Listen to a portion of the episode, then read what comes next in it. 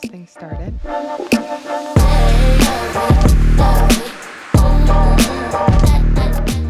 Thank you for tuning in to Muse by Mariah, the podcast, where we dive deep into discussing mind, body, and soul.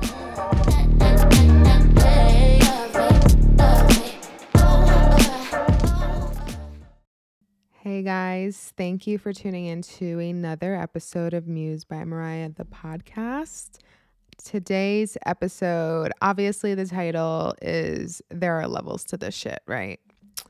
Which doesn't really talk about what I'm going to be talking about. So the basis of it is going to be about toxicness, tox, toxicity. You know how many times I practice saying that word?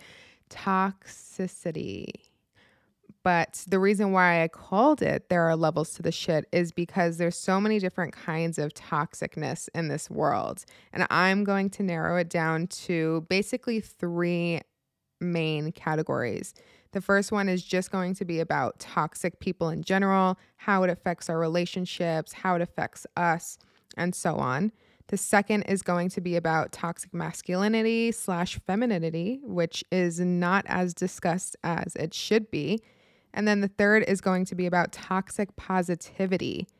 So before I get into all the analytical shit, can I just bring up the fact that I would say within, probably within the past five to seven years, being toxic is actually something that people strive towards. And that's something that really blows my mind. And of course, a lot of it has to do with social media and how being toxic is portrayed, mostly within relationships, and how cute it is. Like, I don't really get that.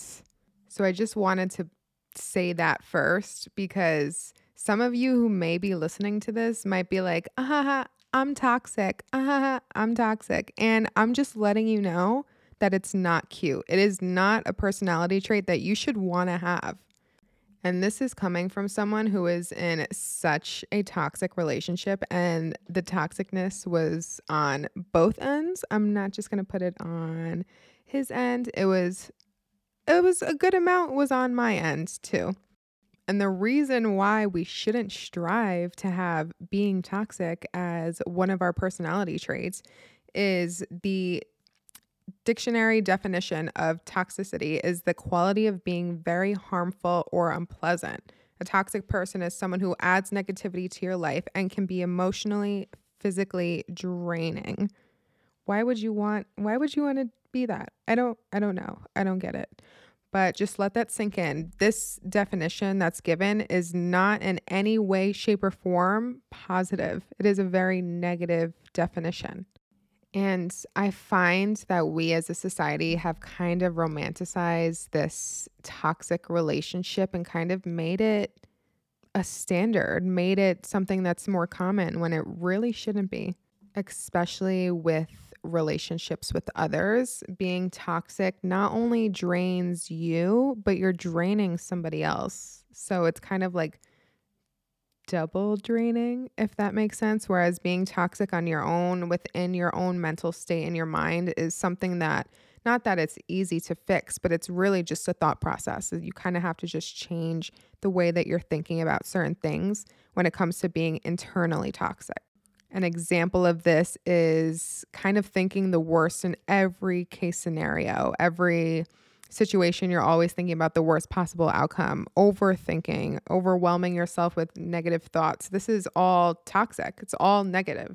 So then when we bring someone else into this equation, it's it's very, very damaging. And me being in such a toxic relationship, and not when you're in a toxic relationship, it's very hard to see outside of that. It's very hard to kind of really have tough conversations with yourself and analyze how you are, what you're saying, your reactions to certain things.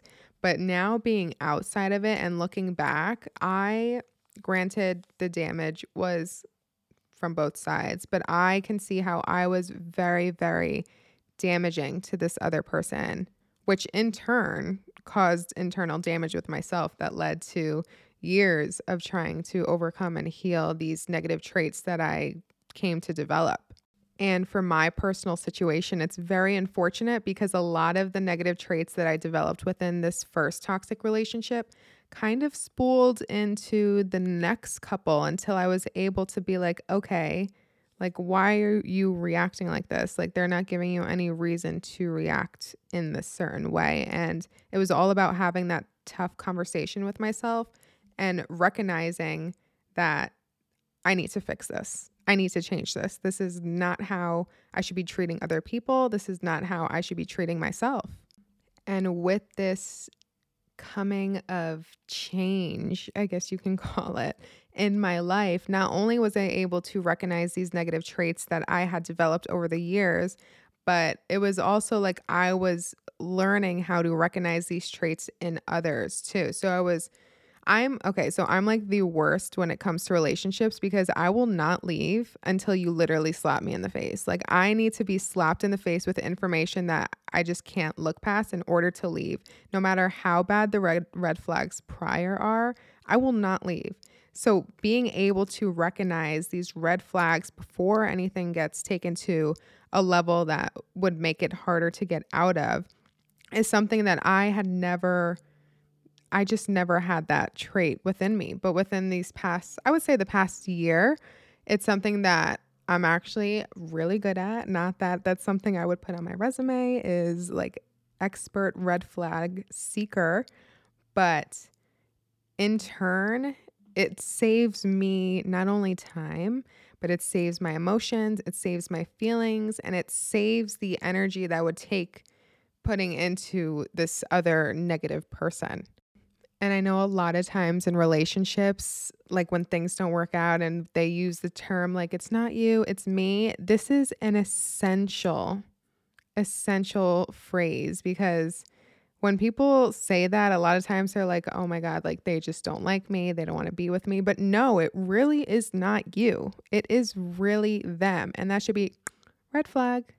And we need to continue to expand our horizons because, granted, being toxic is talked about a lot within relationships, but that's not just romantic relationships. It's family relationships, friend relationships, um, work relationships, all of that. So recognizing toxic traits with just anybody is is really like a necessity. And let me, I will be the first to say that just because they're your family member doesn't mean that you shouldn't cut them the fuck off. So just... Just remember that. Whoever this person is, if they are bringing you down mentally, emotionally, physically, then you really don't need them in your life. Like, if they're not adding any beneficial value to you, why keep them around? Like, you're just, you're making it way worse for yourself when in turn you can just literally cut these people off. And I know I talk a lot about cutting people off and I'll most of my episodes, but it's so true. A lot of times we feel bound to certain people in our lives just because of the place that they hold. But really, we're doing damage to ourselves. So I think the best trick that I can give to others in the first step of really acknowledging your feelings, acknowledging others' feelings, is to not only self-reflect on how you are and maybe try to recognize any toxic traits you might have, but to also maybe analyze your close inner circle relationships that you have. Is there anybody who kind of just doesn't make you feel good when you hang out with them? Once you're able to recognize these traits, and then you kind of see the pattern, and whether you decide to cut them off or you decide to confront them about it, not only will this be saving your relationship with yourself, you're saving your relationship with others, and you're saving potential relationships in the future. So next, I'm going to get into toxic masculinity slash femininity. And I know femininity is not talked about as much as it should be. So I'm just going to go, I'm going to give a little bit of a brief background about what toxic masculinity is, because we see it a lot not only on social media, but in the entertainment industry and movies. They always have like the macho man. Um, but lately I feel like standards for society are kind of not, they're definitely not equal, but they're on the track to becoming that way. The traits of a man who reaps toxic masculinity is they're kind of aggressive. They're like, er type of men. Like, you know, the men who go to like football and they're like, yeah, yeah, and they fucking smash it. And like, ugh, those are toxic masculine men. And I just can't, they just irk me. Anyway, they're also emotionally insensitive, so they really don't wear their heart on their sleeves. If they were upset or if they want to cry, they won't. A lot of times this has to do with their upbringing, and a lot of men are taught, like, you're not supposed to cry, you're a man, you're, you don't cry, and that's something that really needs to change with future generations, because a lot of these men are becoming like talking to a wall. Like, I'd rather talk to a wall than talk to a man who doesn't know how to show his emotions. Being a toxic masculine man, you usually like to be the dominant one in a relationship. You like to show dominance, whether that's at work, whether that's in a romantic relationship. You always want to be like the alpha in charge. And not only is this harmful to whoever you're talking with, but it's also really harmful to yourself.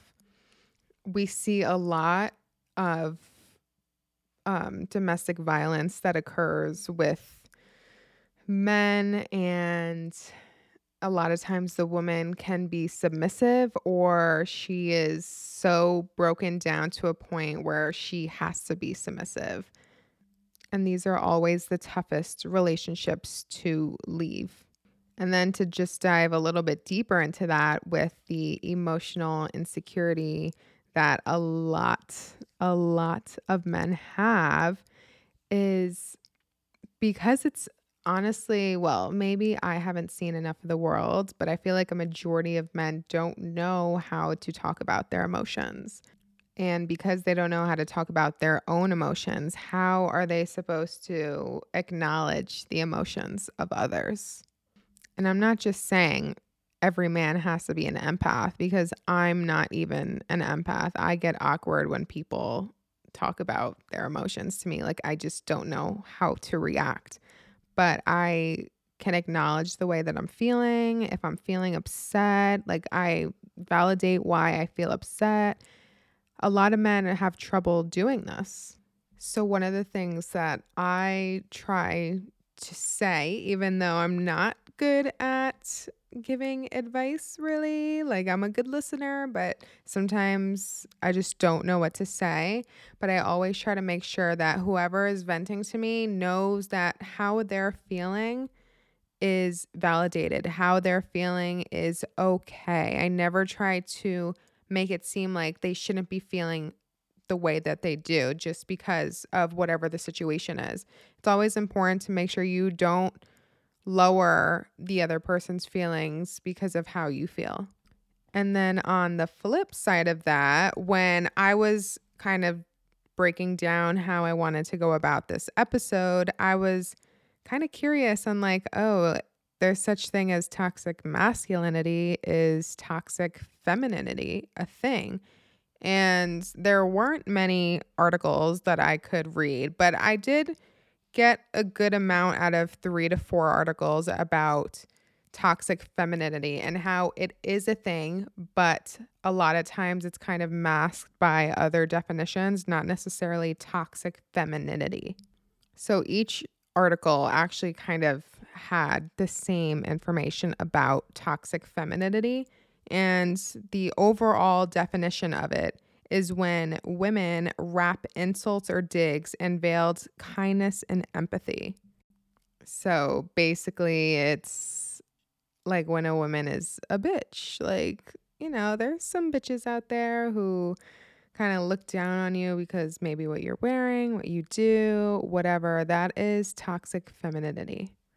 And because toxic masculinity is basically all these male traits, you know, emphasized to a certain level, toxic femininity you would think is the opposite. So women are known as submissive, emotional. So one of the examples that I found is when a woman goes on a date and she tells herself she's only going to eat a salad. And when I read this, I was like, oh, okay, so I'm that woman, because that's literally what I do, is I only order a salad and water with lemon. And I was actually surprised, because there it's a very hard topic to even talk about, let alone read about it. I I wasn't sure if I was going to include it in this episode, because when I was researching it, it was just, there's just not a lot of information on it, like there is toxic masculinity. But I figured, I was trying to think of like my own ways of examples of toxic femininity. And one of the main ones that I came up with is, okay, let's say you catch a, a lot of women do this, and I'll be guilty. I've done it too. Let's say you catch your man or your girlfriend cheating on you. And a lot of times, instead of blaming the man, we blame the woman. And why is that? Why do we do that? That is toxic femininity in its greatest form. And I was surprised that no one used that kind of example, because it happens a lot more than it should. The man should have been responsible for his actions, because he was the one in a committed relationship most of the time. Sometimes the woman was also, but at the end of the day, you have ties to the man, not to the woman. She owes you nothing. He owes you everything, or she owes you everything. So I especially think it's important for us as a society to acknowledge that toxic femininity is a thing. And it happens a lot more than it's being recognized. So my advice dealing with either toxic masculinity within yourself, within someone else, toxic femininity within yourself or with others, is to not ignore your emotions and seek validation within yourself.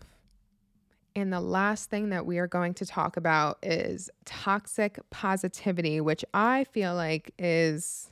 is a big one, because you don't realize what you're saying and how it can come across until you kind of read or listen to definitions of toxic positivity and what it is and how it's harming us. Because I never knew toxic positivity was a thing until I realized what it is, read examples about it, and then kind of understood, oh, I can see how what I'm saying is coming off a different way or making someone feel a way that they shouldn't, which wasn't my intention.